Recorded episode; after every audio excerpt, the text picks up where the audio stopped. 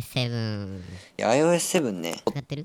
使ってます楽しい楽しいようんよかった裏技があってさうんなんだ裏技ってダブルクリックすると、うんホーム画面をうん出てくる画面あんじゃんうん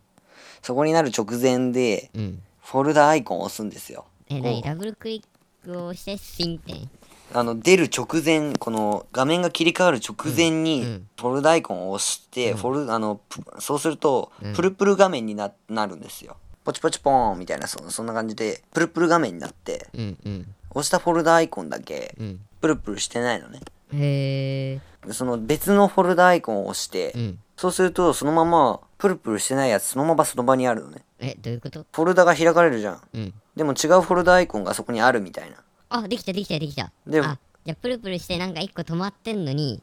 そうでフォルダアインコンでフォルダアイコンにフォルダアイコンを入れられるっていうへえこれ初めて知っただから私今ホーム画面一つの画面にまとまってますあーへえこれバグだからじゃあそのうちは治っちゃううんでもあの iOS7.0.2 あ7.0.2でも使えるらしいですうん俺 iOS7.0.2 ですああなるほど俺7.0です7.0あと7.0だけの人にね一個バグがあって、うなんんか画像見れるってやつあったじゃん知ってます、それはねできなかった俺難しすぎたんだけどうん何何緊何急電話ボタンをうん連打するっていうバグ知ってます、例えばはい緊急を押して、うん緊急ってちょっとあの発信画面が白くてうんそこに110番とか入れると本当にかかっちゃうからダメなんですけどうん普通の例えば一般電話番号をうん押してもかからないじゃないですか緊急電話専用ですって言っうんて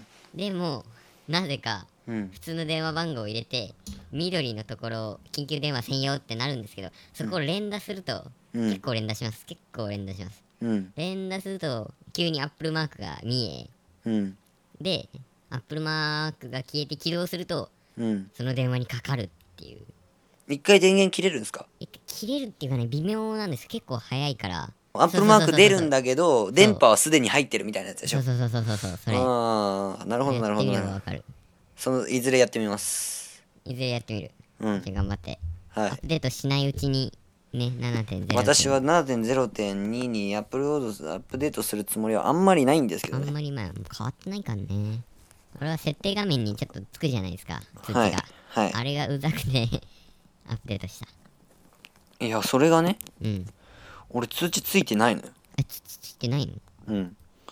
俺の iPhone ちょっとおかしいのかな死んじゃねえの ?iOS7 のアップデート知らない人たちもちょっといてねいたんだいたなんかメモリーがマックス状態あるとかだとうん通知がつかないらしいよ iOS6 でも7にできないっていうあそう3.2ギガうんうんうん結構必要ですよねそう3.2ギガないといけないから、俺の友達いろいろ消しまくってたよ、うんあそこに取り込んであれがよかったのにそうだから消しまくってそれをアップデートして、でもアップデートし終わっても3ギガ空いてんのねうんだから iOS6 のあのあれにああ積み重ねてからそれを消すみたいな感じでしょ、そうだね多分 iOS6 をまだ起動しとかなきゃいけないからそうそうそう6と別に7をダウンロードするな 3. 点何ギガが必要ってことだよねそうそうそうそうそうへえでもまあいいよねフラット